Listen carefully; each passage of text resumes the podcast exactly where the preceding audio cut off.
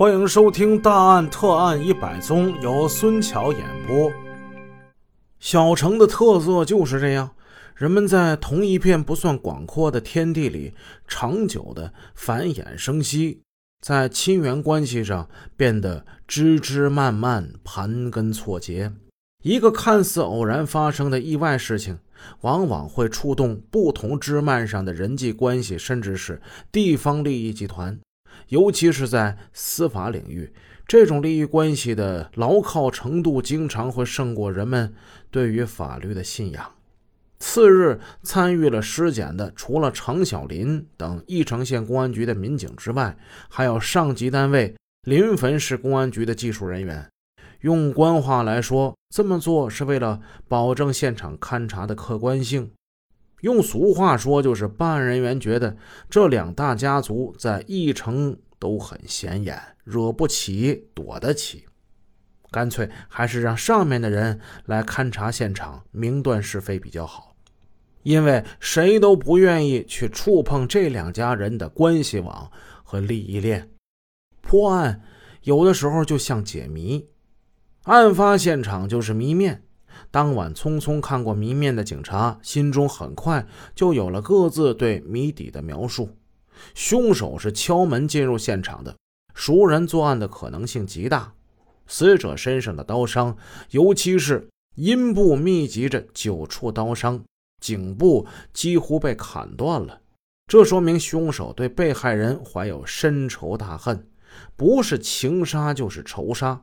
凶手从进入马家作案时就戴了手套，并且在杀人后擦拭了地面上的血迹，说明凶手沉着老练，有一定的反侦查能力。现场还发现了李慧沾满鲜血的外套和长裤，他跟这个案子应该是脱不了干系。由于大家心照不宣地认为这就是一个地地道道的情杀或者是仇杀。所以在案发当晚，对于凶手从现场劫走了什么财物，根本就没有人仔细清点和追查。排查犯罪嫌疑人是凶案发生之后刑警们的另一个规定工作流程。当晚调查访问启动时，第一个纳入警方侦查视线的人，就是案发后第一个踏入现场的李慧。本来李慧是死者的妻子。被害人家属按常理说应该是唏嘘同情的对象，可是死者的弟弟马昭新在赶赴现场之后，为什么就会上演了一出哭兄骂嫂的闹剧呢？原来马昭新是知道的，最近一段时间哥哥嫂子他们关系很僵，正在闹离婚。只是还等不到好聚好散，哥嫂的这段婚姻就以哥哥的提前退场而了断了。而且这一次惨烈而彻底的退场，一个人血光一闪，这人在人间就彻底的失去踪迹了，命没了。这结局怎么能让弟弟不痛心疾首呢？马昭新的举动不仅强化了办案人员心中那个关于情杀的猜想。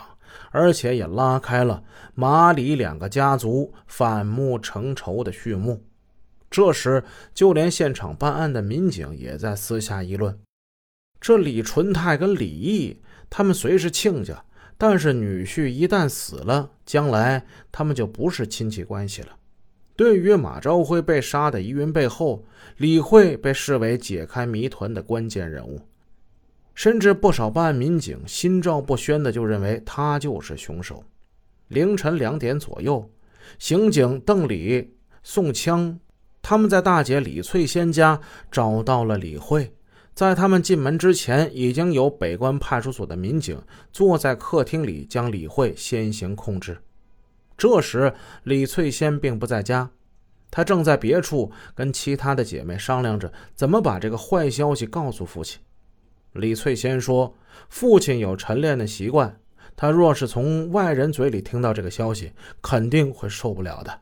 为了预防万一，那天凌晨他是带了医生一同去了父亲的卧室。两位刑警来到李翠仙家的卧室里，看见李慧由四姐陪着，正披着一床被子，斜靠在床头，脸上挂着泪痕，身体还在不住地打着颤。邓里出示了警官证，叫他到公安局配合调查。李慧顺从地穿上外套跟鞋，他跟着民警就出门了。从那时起，李慧心里明白，警方已经没有再把他当作受害人，而是当作犯罪嫌疑人了。出门时，李慧穿的是一双白色的旅游鞋，鞋子特别干净。邓里当时就怀疑，那天天下着雨，他外出行走时鞋子为什么会那么干净呢？难道是案发之后他换了鞋？换下的鞋又在哪里呢？邓李他们在二楼的一间办公室询问李慧时，董军、李翠仙也先后被口头传唤，接受了刑警的询问。这一夜，刑警们一直忙到天亮都没有合眼。根据他们三人向警方的陈述，并结合其他当事人的叙述跟印证，下面将案发当晚各位关系人的行踪做一个还原。这个还原的意义在于，每个关系人在案发前的运动轨迹就是案件侦破的起点。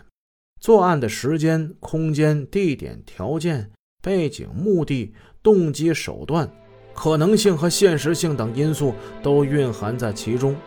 想解开这谜，就看你有没有一双慧眼了。